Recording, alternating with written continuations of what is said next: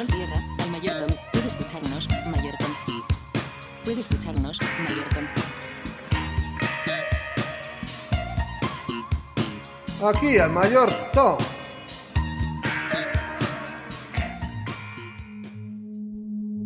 ...27 de marzo de 1977... Tras un larguísimo retraso en el aeropuerto de Tenerife, España... ...los aviones encolados en la pista... ...son finalmente autorizados a despegar... El aeropuerto de Tenerife era pequeño... ...y no estaba acostumbrado a tener aviones grandes... ...y menos jumbo jets... Al principio de la fila y primero para despegar estaba el jumbojet holandés de KLM y justo detrás de él estaba un jumbojet norteamericano de Panam. Habiendo tantos aviones en una sola pista, los controladores dependían de que los pilotos siguieran sus instrucciones al pie de la letra y que todo movimiento fuera reportado por los pilotos en tiempo real. Casi a las 5 de la tarde, se le instruyó al capitán del avión holandés a rodar hasta el final de la pista y dar vuelta y esperar instrucciones. Al mismo tiempo, se instruyó al avión norteamericano a que siguiera a distancia prudente al avión holandés hasta encontrar un pasillo de espera, y ahí esperar su turno. La idea era que el piloto holandés esperase hasta que el avión norteamericano se saliera al pasillo de espera para entonces sí despegar. El capitán holandés era nada más y nada menos que Jacob Van Santen, experimentadísimo piloto, leyenda de la aerolínea y jefe de entrenamiento de pilotos de la misma. A su lado estaban experimentados copilotos, orgullosos de volar con su ídolo. Minutos antes del despegue, un banco de niebla envolvió al aeropuerto y los controladores no podían ver a los aviones desde la torre de control. El banco era tan denso que el avión holandés tampoco podía ver al avión norteamericano. Justo a las 5 de la tarde, la torre de control envió una instrucción por la radio. Vuelo de KLM, espere para despegar. El capitán Van Santen exclamó, Vaya, ya era hora. E instruyó a su copiloto, Listo, despegamos, motores a toda potencia. Los copilotos se voltearon a ver porque no estaban seguros de haber entendido bien la instrucción de la torre de control, emitida por un controlador español con un inglés bastante mal pronunciado. El copiloto en los controles dijo, Pero señor, ¿No deberíamos esperar confirmación? Pero el capitán lo cayó inmediatamente exclamando, tonterías, esos tontos norteamericanos ya deben estar en el pasillo de espera. Y no hizo nada por detener el avance del avión. Los copilotos solo se encogieron de hombros y siguieron con el despegue. A la mitad de la pista, el avión norteamericano tenía dificultades para encontrar el pasillo de espera a causa de la niebla. Cuando finalmente lo encontraron, comenzaron a girar en ese momento el piloto del avión norteamericano alcanzó a ver la silueta amenazante del avión holandés y solo alcanzó a exclamar, Este hijo de puta no conoce la paciencia. Y ¡PUM! El avión del KLM embistió al avión de Panam a más de 200 kilómetros por hora, quedando los dos aviones envueltos en una esfera de fuego que tardó más de 7 horas en consumirse. Al final del día, 583 personas perdieron la vida, al accidente de Tenerife se le sigue considerando el peor accidente aéreo de la historia.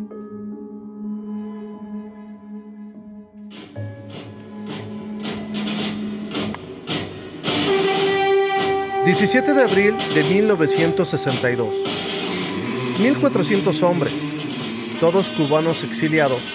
...desembarcan en Cuba con el propósito de derrocar al régimen de Fidel Castro... ...no solo estaban mal armados y peor entrenados, sino que la inteligencia cubana ya esperaba el ataque y perdieron el factor sorpresa. Lo peor de todo es que el desembarco, llevado a cabo en la famosa Bahía de Cochinos, fue idea directa del presidente de los Estados Unidos, y la inteligencia cubana se encargó de hacer un escándalo al respecto y de tirarse al piso acusando al invasor norteamericano de imperialista. Las consecuencias fueron catastróficas para el gobierno norteamericano, que tuvo que retroceder y quedarse observando con espanto cómo el régimen comunista de la entonces Unión Soviética se aliaba con Cuba y con otros estados latinoamericanos, preparando el escenario para la crisis de los misiles un año después, crisis que estuvo a punto de desencadenar una guerra nuclear. La invasión fue gestada desde la oficina de la presidencia de los Estados Unidos. Al presidente Kennedy se le hizo fácil pasar por alto los planes y estudios de su predecesor, Dwight Eisenhower Siguió su corazonada e instruyó a la CIA para llevar a cabo el descabellado plan. Nadie se atrevió a contradecirlo.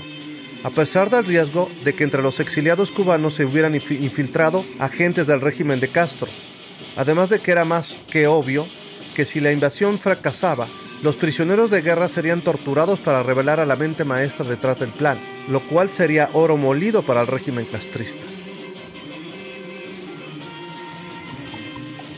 En 1951, el psicólogo Solomon Ash ideó un experimento que se convirtió en un clásico. En la prueba, puso a la izquierda una imagen y a la derecha otras tres. Una de las imágenes de la derecha era igual a la de la izquierda, las otras dos no. Los sujetos de prueba tenían que seleccionar la imagen de la derecha que era igual a la imagen de la izquierda. Los sujetos eran examinados en equipos de 10 personas. En realidad, el Dr. Ash no estaba midiendo la capacidad de las personas para detectar imágenes semejantes, sino la capacidad de las personas de soportar la presión grupal. En cada grupo examinado, de los 10 miembros del equipo, 9 eran actores, y solo uno era el verdadero sujeto de estudio. Al ser presentadas las imágenes, los nueve actores seleccionaban deliberadamente la respuesta incorrecta.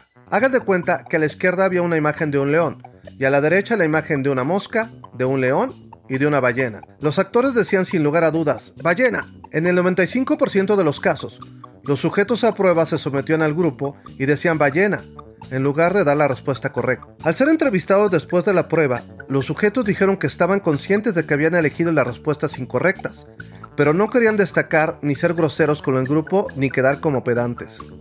Aquí a Ash se le ocurrió un pequeño cambio. ¿Qué pasaría si de los nueve actores uno solo daba la respuesta correcta? Un impresionante 45% de los sujetos de estudio se atrevieron a retar al grupo tan solo al saber que había un disidente igual que ellos. El experimento de Ash es solo un ejemplo extremo de las situaciones que llevaron a la tragedia de Tenerife y a la catástrofe de Bahía de Cochinos. La conciencia de grupo apagó la disidencia y cualquier idea diferente a la del líder moral fue reprimida inconscientemente.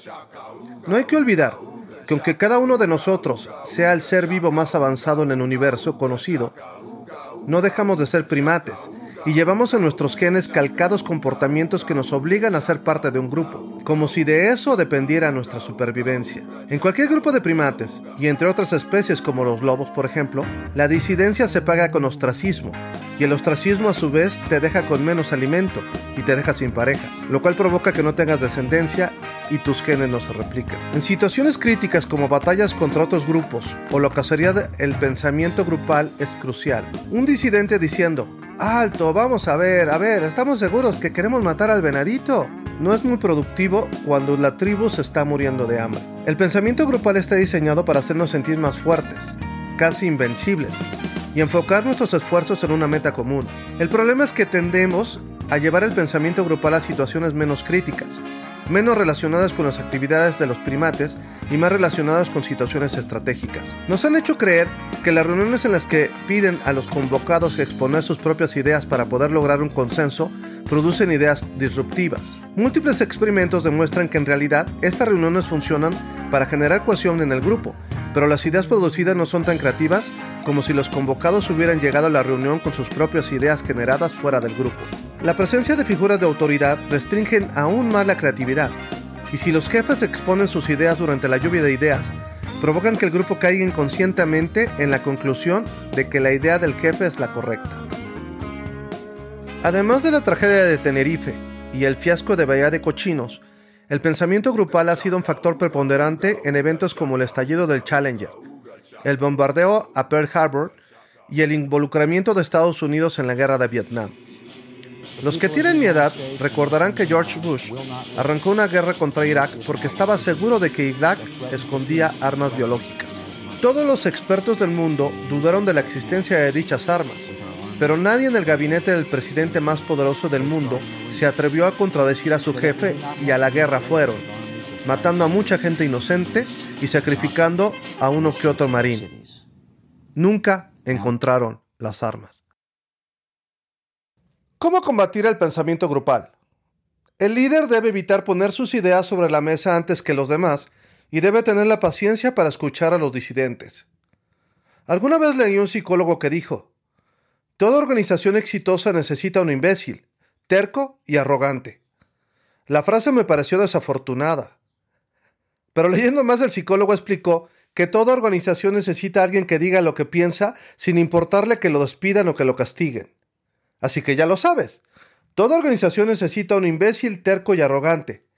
Y en una de esas, ese imbécil terco y arrogante podría ser tú.